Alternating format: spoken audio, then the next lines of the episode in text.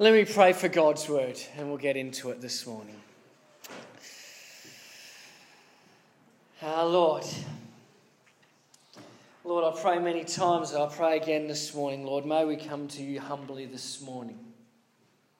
Lord, if we come with a hard heart, what's the point of you speaking if we won't receive it? And so, God, may we be humble and soften ourselves, ready to hear from you. Lord, for the parts of our heart that are hard, whether we like to see it or not, Lord, we pray that your word would pierce like a double edged sword and speak to us where we need to be spoken to this morning. It's in your name we pray. Amen.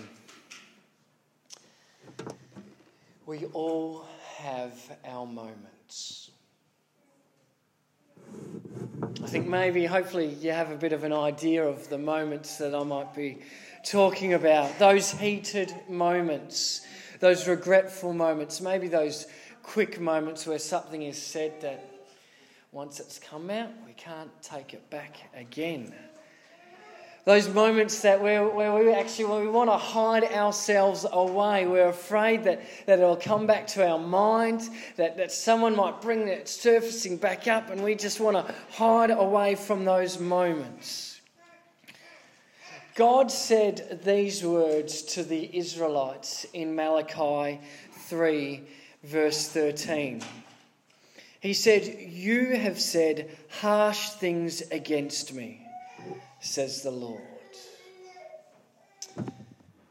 The truth is that I have said harsh things against the Lord. I have had my moments. In Bendigo, where we lived, our house was uh, near the bottom of uh, a street. Uh, it was connected at one end, but a dead end at the other. And uh, we were right uh, down uh, one end, and it was one kilometre to the very top of the street. Slow rise the whole way. Sometimes it was a lovely walk, sometimes, especially if you're talking on the phone, because they're the only times you have a chance to call people. Sometimes it was very exhausting walking.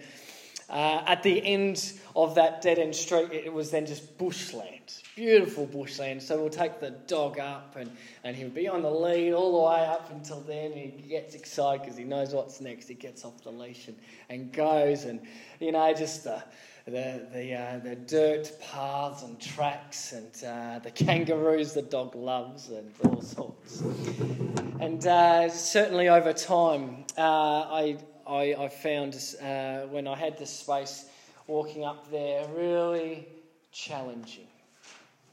Um, often I'd be praying to God, great opportunity to pray to God, just me and the dog. And, and most of the time it was to myself in my head or whispering under my breath. But once I got to the end of that court and let the dog off and got into the bush, and then I could just speak out loud. The houses are gone. There's no one else around until the occasional dog walker comes along, where I could just share with God, be open. And, and I'll admit, uh, often these were the places where I had my moments. I'd say things like, Why don't you listen to me, God? Why don't you respond? After all that, you, uh, that I've done for you, you remain silent to me. These are those moments where we get so caught up in what's going on in our lives and what we care about, where we've got blinkers on.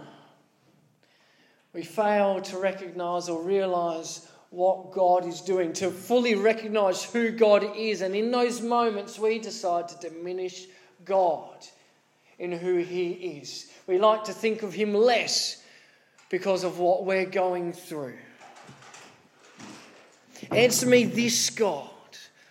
Look at what I'm doing, the words that I'm using, and yet you don't answer me. I've had my moments. I am no different to the Israelites. These moments generally end up finishing with me either, you know, being a bit lost Or sometimes I'm left in this humbled space of foolishness to think I've said these words to this God, my God. In all that He is, I would dare to say these things to Him. We all have our moments. These moments, they come in times of weakness. Have you ever noticed that these moments never come in times of strength? It's not at all ironic. One of the really hard things is that in those moments of weaknesses, we have these moments, we, we carry those things with us. And even as we come out of those times of weakness, and even as we're living in strength, sometimes we're still carrying that with us. And it affects our relationship. And, and many a person has gone away from God because they've held on to those moments of weakness in their strength and somehow those weaknesses have decided to form their opinion or belief or approach to God. And so it's led them away from God instead.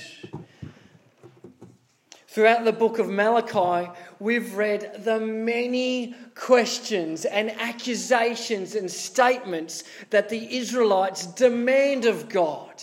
They throw the mud at God, they throw as much as they can to see what will stick.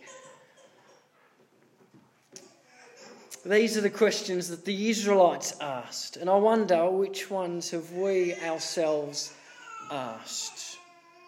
They say, chapter 1, verse 2, How have you loved us? Chapter 1, verse 6, How have we shown contempt for your name? And we know God tells them time and again just how they've done that. Chapter 1, verse 7, How have we defiled you? But yet they had. Chapter 2, verse 17. All who do evil are good in the eyes of the Lord, the Israelites say, and he is pleased with them. We know that's not true. Chapter 2, verse 17 again. Where is the God of justice? Chapter 3, verse 8. How do we rob you, God? But we know that they, they held back from giving to God in our scriptures this morning, verse 14 to 15. They say this It is futile to serve God. What did we gain by carrying out his requirements and going about like mourners before the Lord Almighty? But now we call the arrogant blessed. Certainly the evildoers prosper, and even those who challenge God escape. Maybe one of these has been a moment of weakness for you. Maybe there's another statement that might sit in your mind, that might resound, that has been a moment of weakness. It's not an easy thing to admit. I'm not certainly asking you to say it out loud this morning, but it's for you to meet with God in today. You don't listen to me. You, you want to see me suffer. You're punishing me, aren't you? I've done everything God has asked and still nothing. God forgets about me sometimes. God just sits there at a distance. He doesn't care about me. I haven't done anything wrong. If you've loved me, then why would you let this happen to me? Where is your fairness, God? We know from last week's scripture it says, I, the Lord, do not change. So you, O descendants of Jacob, are not destroyed. Ever since the time of your forefathers, you have turned away from my decrees and, and have not kept them. Return to me, and I will return to you, says the Lord Almighty. God does not change. If He was loving to you once, He is loving to you always. If he listens to you once, he listens to you always. If God is trying to grow patience in you for that answer, then trust He is with you every single step of the way. If God was just in the past, just as he says with these guys, I was faithful to your forefathers, even when they disobeyed, even when they turned away, but I was still faithful to them. I didn't wipe them off the face of the earth, I didn't destroy them. And just as I was loving them and caring them, I am loving and caring now, and I will be loving and caring into your future. God was just is just and will always be just. It's just He gets to choose when He squares the ledger, not us. Another name for God in the Hebrew, Jehovah El Roi, the God who sees. He is everywhere at once. If you ever feel like God has left your side and isn't with you, I want to encourage you don't have a moment. Don't say and cast an accusation at God because God sees. That is a part of who He is. He is everywhere. And even when you don't feel Him, He is still with you by your side every step. It's a very good thing that He is unchanging. Because just as He sent His Son Jesus to die on the cross for us, to forgive us from our sins. Just as he did that way back when, so he forgives us now today. Our God is a God who does not change. And why is this so good? Because we all have our moments. So, we're going to stop right now.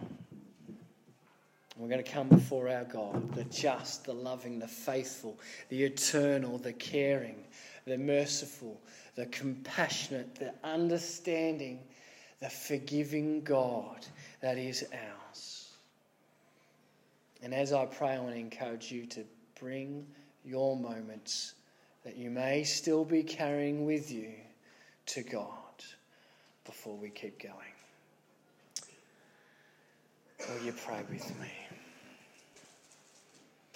Father God, please forgive me for all the times, Lord, in my weakness, that I've taken my eyes off you. I've diminished who you are. God, those times that I've claimed you to be less than what you really are. God, thank you for being a God of grace, that you know, you understand, and you are always prepared to forgive because of your grace. Lord, I love you, and I hope to never do it again. But God, I walk in your grace. Amen. So, after all the things that we've read about the Israelites that they've said, they've claimed, and of course, all the actions that we know that they had been taking part in. I really think for us it's necessary to have done this. For us to go, you know, I don't know how many times I shake my head at the Israelites and I think, oh, but really we are them, aren't we? So I think it's important for us to have done that because I know, I know the, the guilt, you know, that, that, that we feel, but, but we, we, don't bring forward ourselves. And I want to say, don't worry because it's not where we're finishing this morning. It's, it's, this isn't where we're stopping in our sermon this morning. Let's have a look at the rest of the passage that we're up to this morning from verse 16 onwards. It says, Then those who feared the Lord talked with each other and the Lord listened and heard. A scroll of remembrance was written in his presence concerning those who feared the Lord and honoured his name. Now, uh, those who feared God, they came together and honoured his name. The, this idea that we have here in the Hebrew, it's the word yoreh for fear, okay? It's a multi dimensional word. It's not perhaps as simple as what we think about fear as being afraid. Afraid takes part one of the dimensions of this word here, but in Hebrew it's so much bigger. Yore, fear, is used when people who recognize God for who He is and are prepared to worship. Worship takes a part in this fear. They revere God and they respect God in all he is and all that he can do. So when it says that those who fear God, it's those who revered, respected, recognized him for who he is. They came together and they honored his name. Now, this, this is what God said about those people. Those people who are, who are us, who are prepared to recognize Him for who He is. He's prepared to forgive us for our mistakes, despite everything that's happened. This is then what He says about those who came to Him. He says, They will be mine, says the Lord Almighty. In the day when I make up my treasured possession, I will spare them, just as in compassion a man spares his son who serve, serves him. And you will again see the distinction between the righteous and the wicked, between those who serve God and those who do not. So, despite all the claims that we make, all those moments we share in, those who recognize God and come back to Him, He says that we are His. He is our loving Father when it comes to the day that when he collects his treasured possession, you will be counted amongst that treasured possession.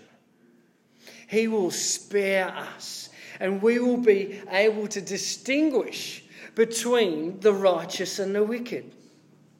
So, not only will you know the worth that God places in you, he actually says that He will open your eyes to be able to see the difference between the wicked in the world and the righteous in the world. Because certainly we, we live our lives sometimes where we are perplexed. How is this happening? How is this person profiting when this person is failing? How is this right? And God goes, you know what? We'll come, if we come to Him, He's going to count us in His treasured possession. And we will see how the ledger is going to be written. He will open our eyes to insight of who is working for God and therefore who is working for the good of Him. Matthew 13 44. Jesus says, The kingdom of heaven is like treasure in a field. When a man found it, he hid it again. And then in his joy went and sold all he had and bought that field. Now, I think this, this is a terrific illustration for us this morning. Not, not for the teaching that Jesus uses here, but I want you to imagine yourself as that treasured possession that was found in the, in the field. God, as our Creator, he's, he's placed all the precious minerals where they are. God knows where the the gold is sitting. So, you in your field, God has placed that gold in you. And He's just waiting for that gold to be found, for us to stand up and realize and go, Me, I'm a part of His treasured possession. And you know what? He is the owner of that field. He'll come to us when we're prepared to recognize who He's made us to be. And He'll come and bring the deed, that title of the land and go, You see that signature at the bottom? I've already bought you. I've already paid the price for you. You are already mine. And you're just realizing it now. We are his treasured possession. Suppose you had a million sheep out in the field and you went away and you came back. Would you notice one was gone? Would you notice two was gone? Would you notice 50 was gone from the million? Jesus is our shepherd. He could go away and come back to the field, and he would know exactly which sheep had gone. He'd know how many sheep had left the paddock. He would know their names. He would know where they've gone to. He would know their interests. He would be asking other sheep, Do you know where Bob is? Do you know where, where, where Jane is? That's how dear we are to Him. And He is prepared to leave that flock who are left safely to go and collect that one who has run away. That is how treasured we are. And it says that there's rejoicing in heaven when each one comes and repents. That is the treasure that he sees in us. That is the value he sees in us. So while we might have our moments, while we might say these things, he still sees us this way if we will be prepared to be counted. They will be mine.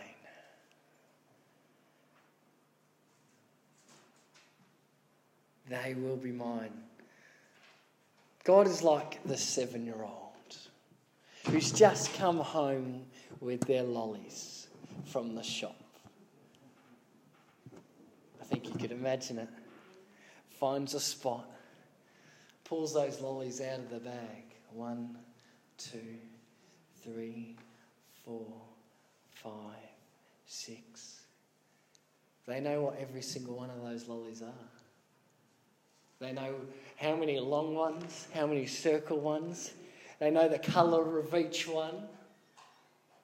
And if they were tempted to go get some water, just have a drink in savouring ready for these lollies, and they came back and one was missing, they would know which one was missing.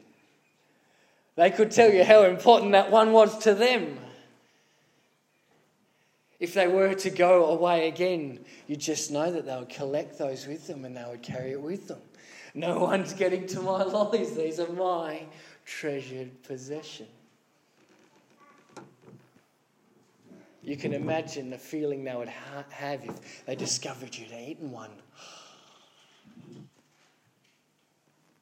This is how we are to Him. We are His treasured possession. He counts every single one of us. They will be mine. Why do we need to know this?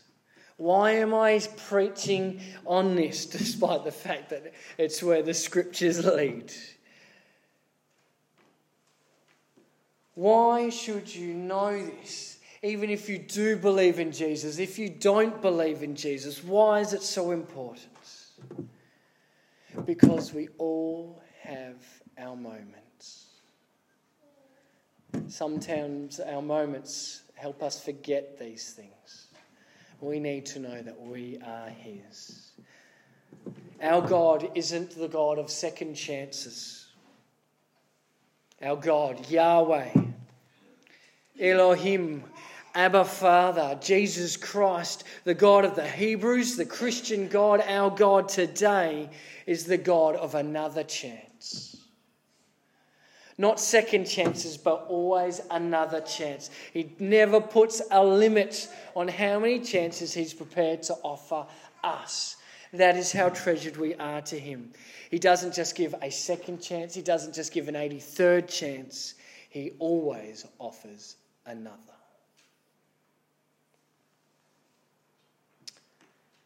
Cate Blanchett starred in a classic TV ad in the 90s, which uh, hopefully, I do pray, our volume works on this video. Let's have a look, see if it helps us.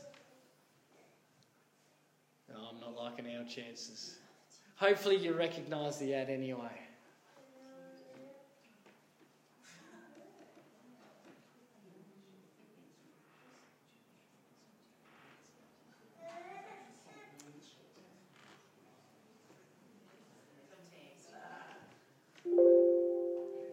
So she's uh, they're cleaning up in the uh, upstairs. If you remember it, uh, they're cleaning up upstairs, and uh, she's rubbing a lamp.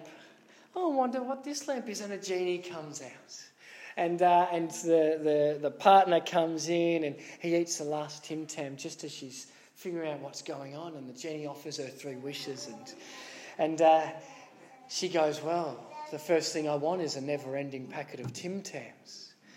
And goes. And, And then they start in the Tim Tams, and it's like heaven and great. And, and the genie interrupts and he says, Oh, well, you've got two more wishes. And, and the guy says, Oh, well, I'll have another two more packets of those, please.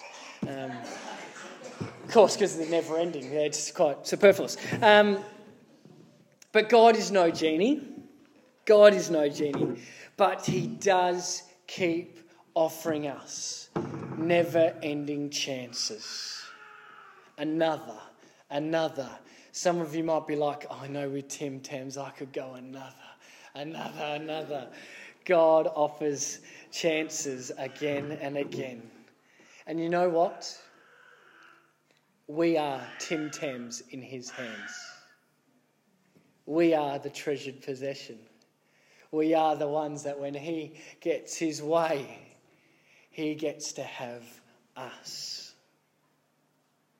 So I want to encourage you don't let the moments in life keep you from seeing the treasure that you are, because you're all a bunch of Tim Tams. Let me pray.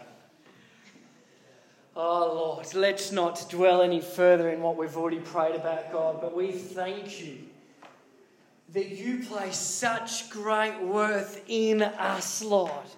That we are the crown of your, your, of, of your treasure, of your jewels. Lord, that you are the creator of this universe.